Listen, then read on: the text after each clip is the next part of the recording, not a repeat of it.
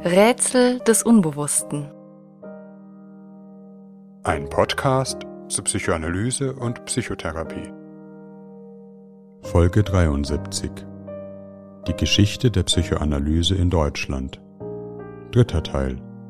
Die Unfähigkeit zu trauern. Psychoanalyse in der Nachkriegszeit. Es sollte einige Zeit dauern, bis die deutsche Gesellschaft und ihre Eliten begreifen sollten, dass sie vor den Augen der Welt Verbrecher waren und unermessliche Schuld auf sich geladen hatten. Erst der Prozess im Jahr 1961 gegen Eichmann in Jerusalem und die Auschwitz-Prozesse im Deutschland der 1960er Jahre sollten zu einer verstärkten Auseinandersetzung der deutschen Gesellschaft mit ihren Verbrechen führen. Nicht wenige Deutsche auch die im Nationalsozialismus gut gestellten Eliten sahen sich nach dem Ende des Krieges vorwiegend als Opfer, im dreifachen Sinn. Zuerst der Hitler-Diktatur, dann der Kriegsführung der Alliierten, nun auch noch, indem sie sich für Verbrechen rechtfertigen sollten, für die sie allein Hitler und die Spitze des Nazistaats verantwortlich sahen. Auch für die deutschen Psychoanalytiker lässt sich in den Jahren nach dem Krieg zunächst eine bemerkenswerte Fehleinschätzung konstatieren, wie die internationale Landschaft auf Deutschland blickt. Die verfolgten und emigrierten Psychoanalytiker sowie die internationale psychoanalytische Bewegung waren keinesfalls bereit, von der jüngeren deutschen Vergangenheit abzusehen und die deutsche Psychoanalyse ohne Federlesens wieder in den weltweiten Verband aufzunehmen oder gar noch, wie einige deutsche Kollegen glaubten, etwas von den therapeutischen Entwicklungen in Deutschland lernen zu wollen. Erst allmählich gibt es in der deutschen Psychotherapielandschaft ein Begreifen, dass man von den internationalen Entwicklungen abgeschnitten war, keineswegs die Elite des Fortschritts in der Psychotherapie bildet. In England hat sich um Melanie Klein eine einflussreiche psychoanalytische Strömung gebildet. In den USA wird die sogenannte Ich-Psychologie innerhalb der Psychoanalyse dominant. In der deutschen Psychoanalyse kommt es zu internen Konflikten über die künftige Ausrichtung und personelle Besetzung. Diese münden schließlich in der Spaltung des psychoanalytischen Dachverbandes. 1950 wird die Deutsche Psychoanalytische Vereinigung gegründet, die parallel zur älteren Deutschen Psychoanalytischen Gesellschaft besteht bis heute gibt es diese beiden psychoanalytischen Dachverbände in Deutschland, was oftmals für einige Verwirrung sorgt. Der neu gegründeten Vereinigung DPV gelingt es, Anschluss an die internationale Psychoanalyse zu finden. Sie wird schließlich von den internationalen Verbänden anerkannt, während der älteren Gesellschaft DPG die Nazi-Vergangenheit angelastet wird. Eine Zuschreibung, die sich historisch nicht halten lässt, weil in allen psychoanalytischen Verbänden ehemalige Mitläufer und Funktionäre tätig waren, nicht zuletzt der erste Vorsitzende der neu gegründeten Vereinigung, Karl Müller-Braunschweig. Eine detaillierte Geschichte der psychoanalytischen Verbände und Konzepte in der Nachkriegszeit findet sich in dem Aufsatz von Werner Bohleber, den wir dem Literaturverzeichnis beigefügt haben in den Nachkriegsjahren gibt es in Bezug auf die deutsche Gefühlskultur und ihr Verhältnis zur Psychoanalyse eine doppelte Bewegung. Einerseits kehren, insbesondere aus dem konservativen Kreis, sozusagen dem Adenauer Deutschland, altbekannte Anschuldigungen wieder. Die Psychoanalyse in der Tradition Freuds untergrabe die Sittlichkeit, löse die Einheit und die Selbstgewissheit des Menschen auf als Teil der Moderne sei die Psychoanalyse mitverantwortlich für den Verlust an moralischer Selbstkontrolle und bürgerlicher Mäßigkeit, was zum Faschismus geführt hätte. Hier wird die Psychoanalyse wieder zum Bürgerschreck staffiert, welche die Macht des Unbewussten übertreibe. Insbesondere in Medien wie der Süddeutschen Zeitung sowie der Zeit erscheinen in diesen Jahren abwertende und anschuldigende Artikel über die Psychoanalyse. Viele der Vorwürfe entsprechen den altbekannten antisemitischen Stereotypen zersetzend, triebhaft, betrügerisch, materialistisch, überintellektuell. Nur dass man jetzt das Adjektiv jüdisch weglässt. Wie Anthony Cowders bemerkt, handelt es sich hier auch um die Abwehr einer spezifisch deutschen Schuld, indem der Nationalsozialismus zu einem allgemeinen Irrweg der Moderne erklärt wird, an dem überdies andere Schuld tragen. Marxismus, Atheismus, Psychoanalyse. Eine andere Bewegung wird für die Geschichte der Psychoanalyse in Deutschland aber eine größere Prägekraft haben. Sie verbindet sich mit den Namen Max Horkheimer, Theodor W. Adorno und Alexander Mitscherlich. Horkheimer und Adorno, zwei exilierte Intellektuelle, kehren nach dem Krieg nach Deutschland zurück und werden, gefördert von den demokratischen Kräften in Deutschland, zu zentralen Figuren in der politischen Bildung. In Frankfurt, das zu einem Zentrum der Psychoanalyse in Deutschland aufsteigen wird, gründen sie das 1933 aufgelöste Institut für Sozialforschung neu, in dem sich Vertreter unterschiedlicher Fachdisziplinen zur Aufarbeitung des Nationalsozialismus zusammenfinden. Das Ziel ist, durch Forschung und Bildung zu verhindern, dass sich die Geschichte wiederholt. Adorno und Horkheimer gelten zu dieser Zeit als moderne Vertreter der Demokratie, die der deutschen Wissenschaftslandschaft helfen sollen, wieder Anschluss an die internationale Öffentlichkeit zu finden. Neben sozialpsychologischen Ansätzen wird die Psychoanalyse ein zentraler Baustein in den unterschiedlichen Forschungsprojekten, etwa in den Studien über die autoritäre Persönlichkeit. Dies geschieht unter Rückbezug auf die Tradition Freuds, aber auch indem neuere Entwicklungen der internationalen Psychoanalyse aufgegriffen werden. Bekannt ist etwa das Konzept der Ambiguitätstoleranz, das die Psychoanalytikerin Frankel Brunswick entwickelt hat und von dem wir in Folge 68 gehört haben. Hier entsteht die Verbindung von Gesellschaftskritik, politischer Bildung und Psychoanalyse, die für Jahrzehnte das Bild der Psychoanalyse prägen wird. Die Person Alexander Mitscherlichs steht dabei im Zentrum dieser Neuausrichtung der Psychoanalyse. Als junger Arzt, durch den Nationalsozialismus nicht belastet, er selbst war mehrere Monate in Gestapohaft, wird er von der Deutschen Ärztekammer als Beobachtung für die sogenannten Ärzteprozesse delegiert. In diesen Prozessen stehen in den Jahren 1946 und 47 prominente Mediziner des Nationalsozialismus für ihre Verbrechen vor Gericht. Von der Deutschen Ärztekammer ursprünglich beauftragt, jede Art Kollektivschuld von der deutschen Ärzteschaft abzuwenden, schreibt Mitscherlich ein Buch, in dem er die Verbrechen der deutschen Ärzte umfassend aufarbeitet. Medizin ohne Menschlichkeit. Es wird erst Jahrzehnte später in Deutschland Wirkung haben. Mitscherlich argumentiert, dass eine Medizin, die sich ausschließlich als unpolitische Naturwissenschaft versteht und nicht ihre gesellschaftliche Verantwortung reflektiert, letztlich zu einem fügsamen Instrument in den Händen einer Diktatur werden kann. Mitscherlich wird Psychoanalytiker und ihm gelingt es, die deutsche Psychoanalyse wieder international zu vernetzen, zugleich in der deutschen Hochschullandschaft zu integrieren. Gegen den Widerstand der Autoritäten in Psychologie und Psychiatrie und mit politischer Unterstützung aus dem hessischen Ministerium gelingt es ihm, einen Lehrstuhl für Psychoanalyse am Psychologischen Institut der Universität Frankfurt zu etablieren nachdem er zuvor die Psychoanalyse schon an der Heidelberger Universität verankern konnte.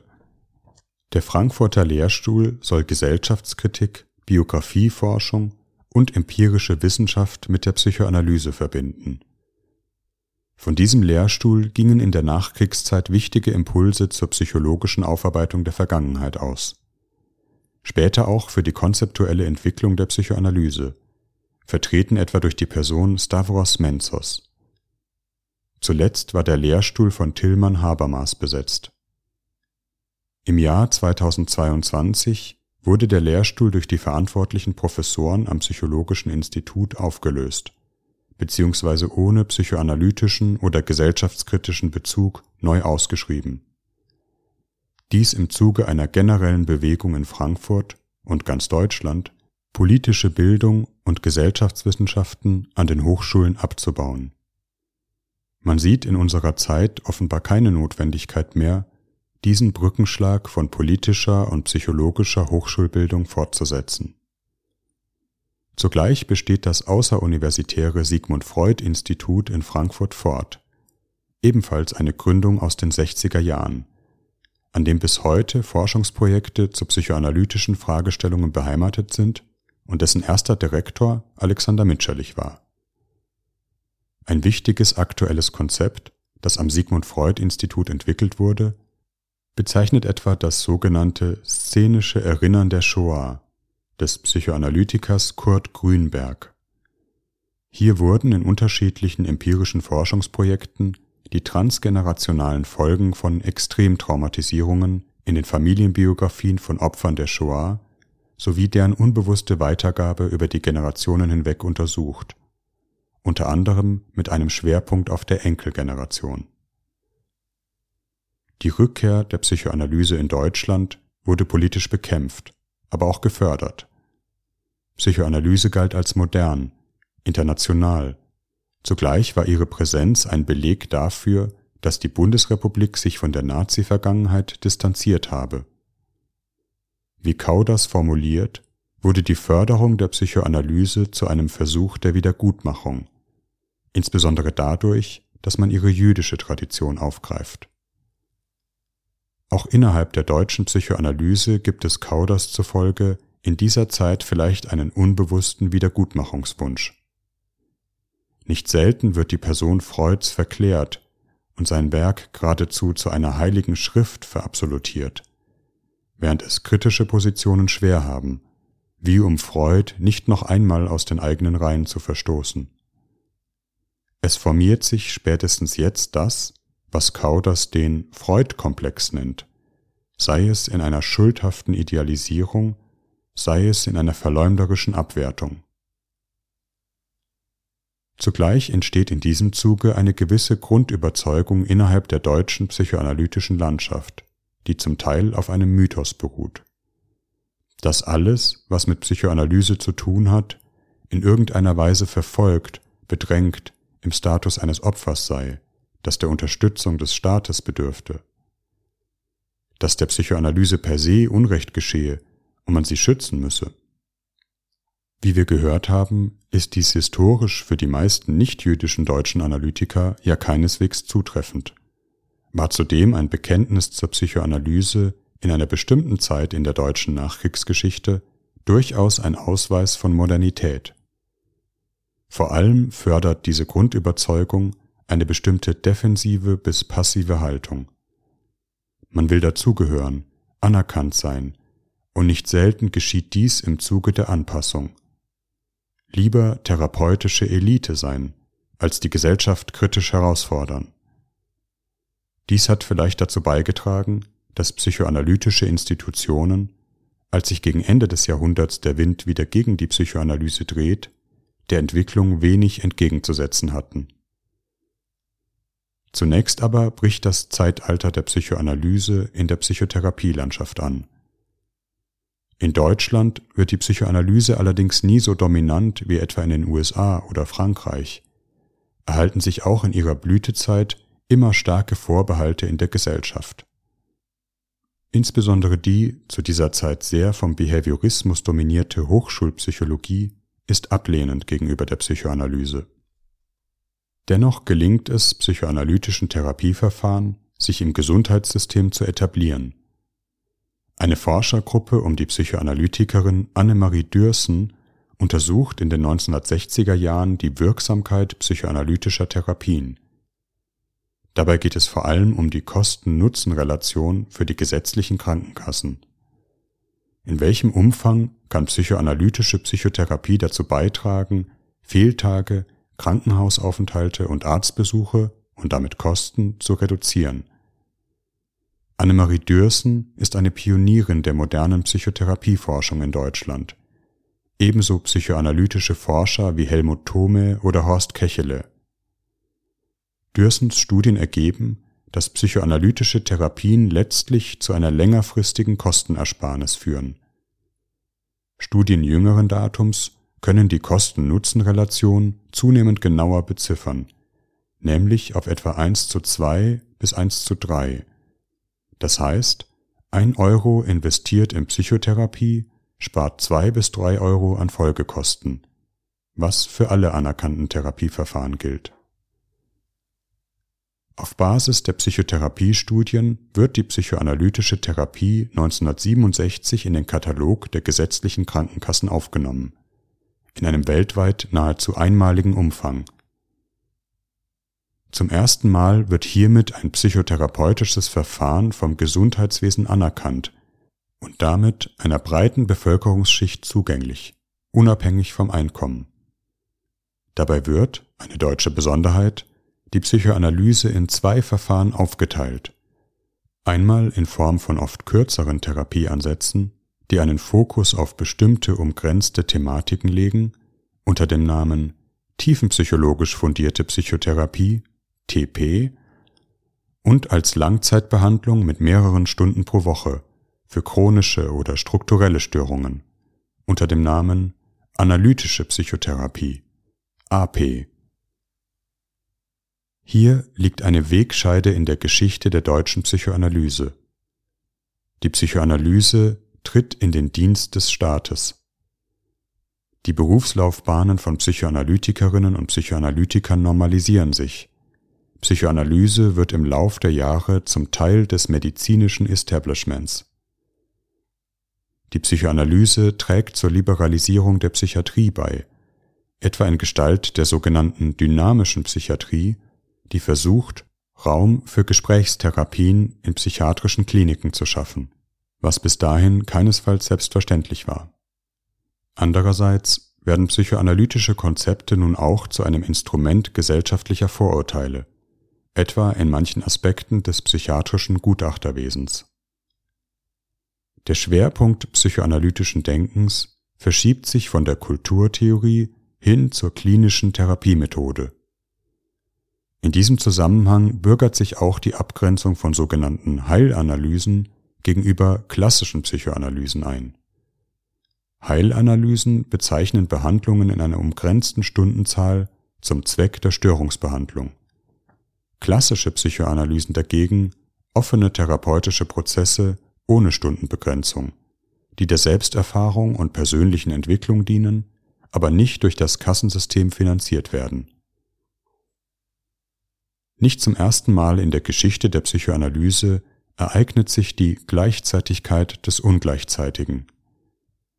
Parallel zur Etablierung der Psychoanalyse im Dienst von Staat und Gesundheitsversorgung wird sie zu einem der Orientierungspunkte der Studentenbewegung der 1960er Jahre. Im Zentrum stehen weniger die Werke Sigmund Freuds als die Arbeiten Wilhelm Reichs, Herbert Marcuses und Erich Fromms welche die Psychoanalyse explizit mit sozialrevolutionären Ideen verbinden und zu einer Lösung von alten Autoritäten motivieren. Eine besondere Rolle spielt dabei die Verbindung von Psychoanalyse und der sexuellen Revolution. Zum ersten Mal seit langen Jahren bürgerlicher Brüderie darf Sexualität wieder im Zusammenhang mit Lust, Freiheit, Selbstbestimmung gedacht werden. Die Ideen einer freien Sexualität verbinden sich mit denen einer freien Gesellschaft, dabei Bezug nehmend auf das Werk von Wilhelm Reich. Die autoritäre Gesellschaft beruht auf der Unterdrückung der Sexualität. Die Befreiung der Gesellschaft ist nicht ohne die der Sexualität zu denken. Es weht unzweifelhaft ein Wind der Veränderungen durch Deutschland. Die Bindungstheorie entwickelt ursprünglich von den britischen Psychoanalytikern John Bowlby und Mary Ainsworth, revolutioniert die Erziehungsvorstellungen, betont die kindliche Psyche als etwas in besonderer Weise Schützenswertes und weist die traumatischen Folgen von Vernachlässigung auf. Ins Zentrum der Kritik gerät der autoritäre Umgang mit Kindern. Unterordnung, Strafe und Gewalt sind in den 60er Jahren noch in weiten Teilen der deutschen Gesellschaft fester Bestandteil der Kindererziehung. Gesellschaftliche Gegenentwürfe, die antiautoritäre Erziehungsversuche wagen, kippen nicht selten ins andere Extrem, etwa indem Kindern überhaupt keine Grenzen gesetzt werden. Dennoch verdienen sie eine Würdigung in ihrem Versuch, der Gewalt in der Erziehung abzusagen. Auch im Rechtswesen spielen psychoanalytische Ideen eine Rolle, als es um die Reformierung von einer Vergeltungsjustiz hin zu den Gedanken von Resozialisierung und einer Neubestimmung des Konzepts der Schuldunfähigkeit geht, wie Kauders an dem berühmten Gerichtsprozess um den jugendlichen Mörder Jürgen Bartsch aufzeigt. Zugleich kritisieren psychoanalytisch orientierte Autoren wie Herbert Marcuse neue Formen von Autoritätshörigkeit.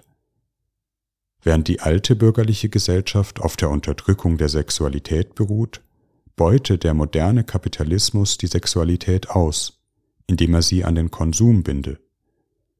Die moderne Gesellschaft biete endlose Scheinbefriedigung, sozusagen Vorlust ohne Orgasmus, nach der die Menschen süchtig werden, ohne jemals wirklich erfüllt zu sein. Die alte Gesellschaft erzeugt Abhängigkeiten durch Angst, die moderne Abhängigkeiten durch die eigenen Lüste. Marcuse spricht unter dem Rückgriff auf den Psychoanalytiker Wilhelm Reich von einer repressiven Entsublimierung, einer sexuellen Befreiung, die zugleich Herrschaftsstrukturen stützt. Eine der tiefen Paradoxien der 68er Bewegung ist vielleicht, dass sie im Versuch, die Sexualität zu befreien, sie letztlich kapitalistischen Verwertungsinteressen öffnet.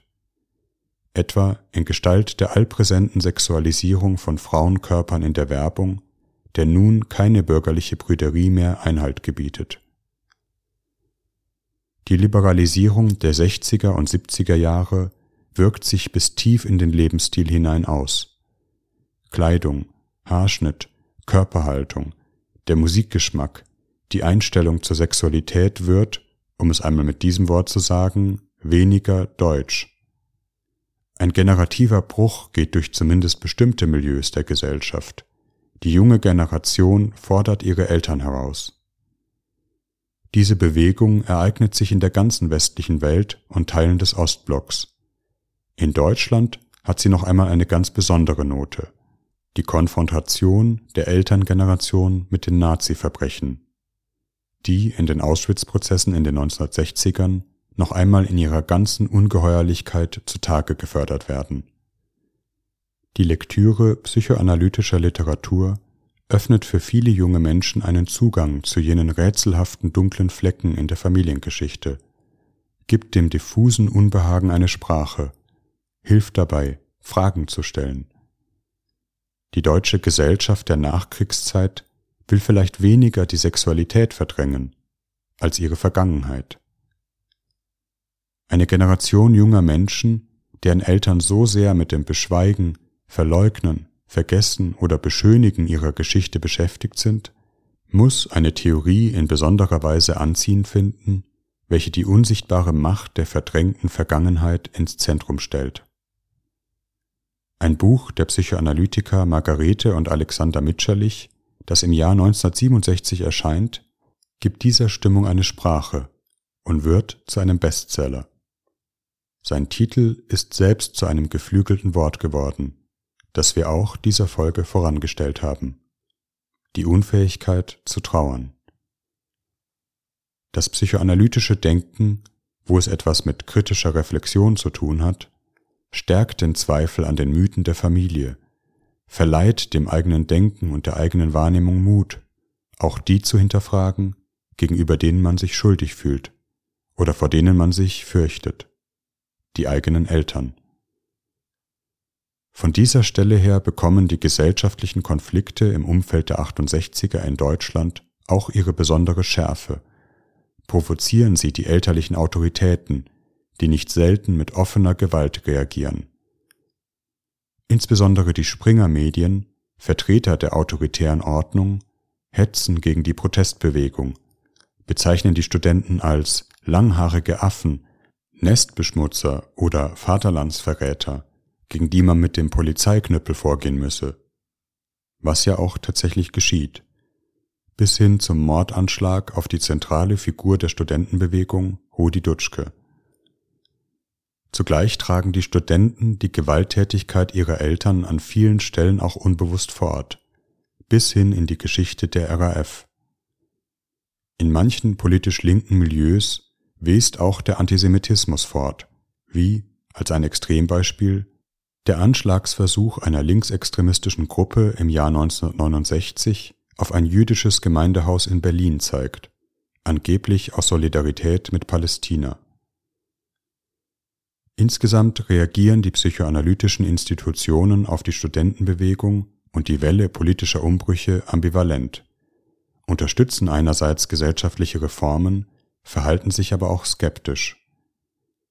Vieles erscheint den etablierten Psychoanalytikern als Auswüchse und Übertreibungen, nicht selten wird der jungen Generation in Form vermeintlicher psychoanalytischer Deutungen ein Autoritätskonflikt oder dergleichen bescheinigt. Die psychoanalytischen Verbände sind zu mäßigenden, bürgerlichen Kraft geworden, die sich im Dienst des demokratischen Staates sieht, den sie allenfalls reformieren, aber nicht revolutionieren will. Vielleicht wird die Psychoanalyse zum ersten Mal wirklich konservativ. In der Folgezeit erfährt die Psychoanalyse zunehmend Konkurrenz von neuen Therapieansätzen. Die 70er Jahre sind die Jahre des sogenannten Psychobooms. Es entsteht so etwas wie ein Markt therapeutischer Angebote. Eine Generation meist junger Menschen sucht nach den unterschiedlichsten Formen von Selbsterfahrung, Selbsterkenntnis. Red mal über dich selbst wird in bestimmten Milieus zu einer galoppierenden Wendung. Vermeintliche Bewusstseinserweiterungen in Drogen, Musik, Gemeinschaft, aber auch in Psychotherapie. Es gibt neue Formen der Hypnotherapie, gruppentherapeutische Methoden, auch die Ansätze der humanistischen Therapieverfahren werden einflussreich. Gesprächspsychotherapie nach Rogers trifft den Ton der Zeit. Neue Anwendungen der Existenzialanalyse, Logotherapie, Gestalttherapie. Die Suche nach dem Selbst. Zum ersten Mal in der Geschichte der Menschheit wird diese Frage, wer man ist, was man ist, was man sein will, für breite Schichten der Gesellschaft bedeutsam, nicht nur für einzelne literarische Eliten. Diese Entwicklung zeigt einen fundamentalen Wandel an, mithin auch eine fundamentale Verunsicherung, die stets der Preis neuer Freiheiten ist. Denn die Frage nach dem Selbst stellt sich nur, wenn man sie eigentlich nicht mehr recht zu beantworten weiß. Noch die Elterngeneration erfährt ihre Selbstgewissheit aus der Zugehörigkeit zu gesellschaftlichen Rollen, zu einer sozialen Schicht und Milieu, zu einem Beruf, womit zugleich Parteizugehörigkeit, Vorlieben für Sportart und Lebenskultur zugeordnet sind. Die Frage, wer man ist, wird gleichsam aus der Tradition, von der Vergangenheit her beantwortet. Die Identität ist etwas Feststehendes, ein Gehäuse gleichsam, aus dem schwer zu entkommen ist, das aber auch Gewissheiten stiftet. Die Frage nach den eigenen Gefühlen, die man bei der Eheschließung, Berufsausübung oder der eigenen Lebensführung etwa empfinden möchte, ist für diese Generation eine sinnlose Frage, über die es eigentlich nicht viel zu sagen gibt. Die sogenannte Individualisierung der Gesellschaft macht die eigene Identität zu einem Problem, die Identität wird gleichsam von den Spuren im Sand, die die vorigen Generationen hinterlassen haben, damit man seinen eigenen Lebensweg darin gehe, zu einem Projekt der Zukunft, etwas, das man ins Morgen hin entwerfen muss. In der neuen Idee von Identität weht der Geist von Freiheit, aber auch die Logik einer kapitalistischen Leistungsgesellschaft, die in den nächsten Jahrzehnten bis zum heutigen Tag das Leben in nie gekanntem Ausmaß bestimmen wird. Jeder Einzelne ist dafür verantwortlich, sein Selbst zu finden und im Leben zu behaupten, muss in sich und seine Zukunft investieren, etwas aus sich machen, etwas, das ja immer auch die Gefahr des Scheiterns birgt. Leiden entsteht nicht nur durch das Gefängnis der Rollenzuschreibungen, das Korsett moralischer Verbote, sondern durch die Überforderung des Ichs bei dem Versuch, den eigenen Ort in der Welt zu finden. Auch in der Psychoanalyse werden die Theorien des Selbst zentral. Die Selbstpsychologie des deutsch-amerikanischen Psychoanalytikers Heinz Kohut wird zur bedeutendsten psychoanalytischen Strömung. Die Entwicklungstheorie des britischen Analytikers Donald Winnicott zum wahren und falschen Selbst wird breit rezipiert. Alice Millers Drama des begabten Kindes auf der Suche nach dem wahren Selbst wird auch in Deutschland zum Bestseller. Psychoanalyse soll dabei helfen, das eigene Selbst zu finden, zu entwickeln, zu entfalten. Während Psychoanalytiker früherer Generationen, etwa Freud, ihren Patienten den Befund in durchaus direkter Manier auf die Nase zusagten, sie haben einen Ödipus-Komplex, soll psychische Entwicklung sich nun durch allmähliche Beziehungserfahrung vollziehen.